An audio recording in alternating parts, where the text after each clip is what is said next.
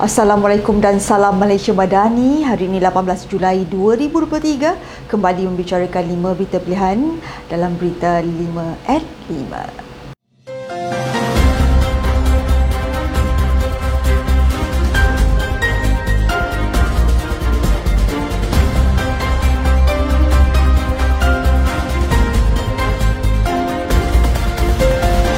Pengurusi Barisan Nasional Datuk Seri Dr. Ahmad Zat Hamidi berkata dia yakin kerajaan negeri yang sedia ada akan kekal mentadbir Pulau Pinang selepas Pelan Raya Negeri Kelab. Beliau yang berucap pada Majlis Jelajah Perpaduan Madani dan Pelancaran Jentera Perpaduan Peringkat Negeri Pulau Pinang berkata sekiranya dilihat berdasarkan rekod kerajaan di Pulau Pinang, kemajuan pembangunan dan perindustrian di Pulau Pinang adalah berteknologi tinggi hasil kesinambungan dari Barisan Nasional.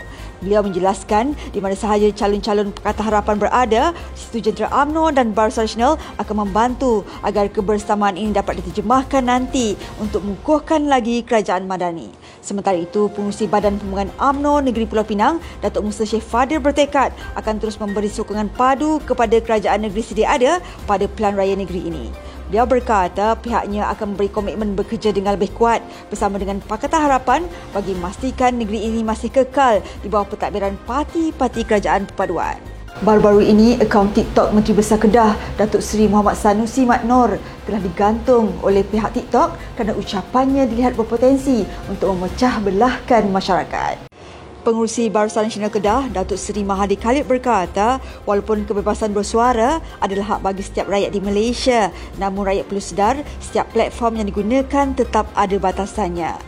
Dia berkata kebebasan bersuara ada batasnya. Malah di Singapura terdapat Akta ISA dan setiap negara mempunyai undang-undang bagi menentang hasutan yang cuba dilakukan mana-mana individu untuk mengelakkan peningkatan kebencian di kalangan masyarakat.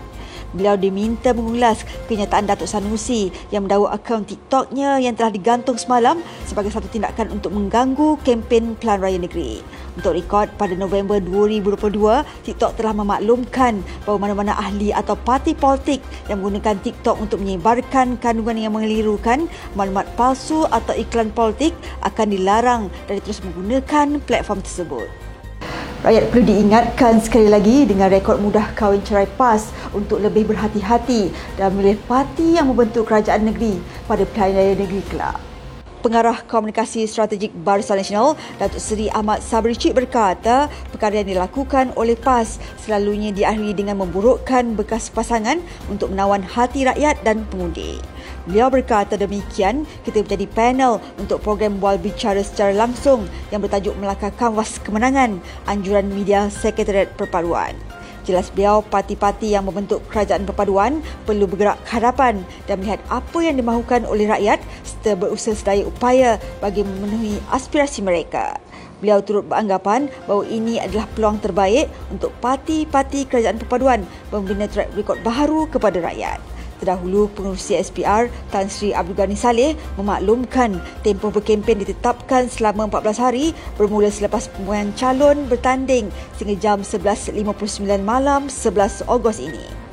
PAS dan Perikatan Nasional dilihat telah lari daripada perjuangan asalnya apabila mengaitkan isu-isu negara dalam ceramah-ceramah mereka semata-mata untuk mengalihkan kegagalan mereka mentadbir negeri Kelantan. Ketua Penangan AMNO Negeri Kelantan, Datuk Zawawi Osman mempersoalkan pemimpin-pemimpin PAS yang bercadang untuk menukar kerajaan yang sedia ada dengan memainkan isu semasa negara seperti kejatuhan nilai mata wang ringgit dan sebagainya.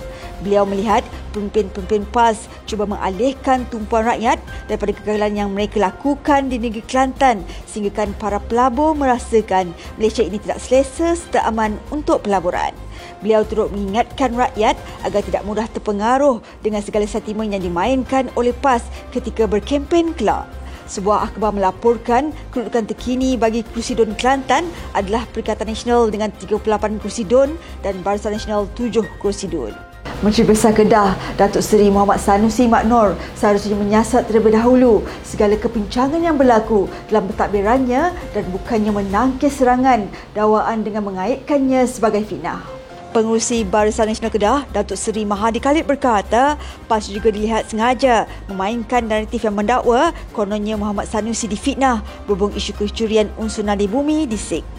Tegas beliau, Muhammad Sanusi sepatutnya memberikan penjelasan setiap dakwaan yang dikaitkan dengan beliau termasuk persoalan yang dibangkitkan oleh Menteri Dalam Negeri iaitu Datuk Seri Saifuddin Nasution Ismail.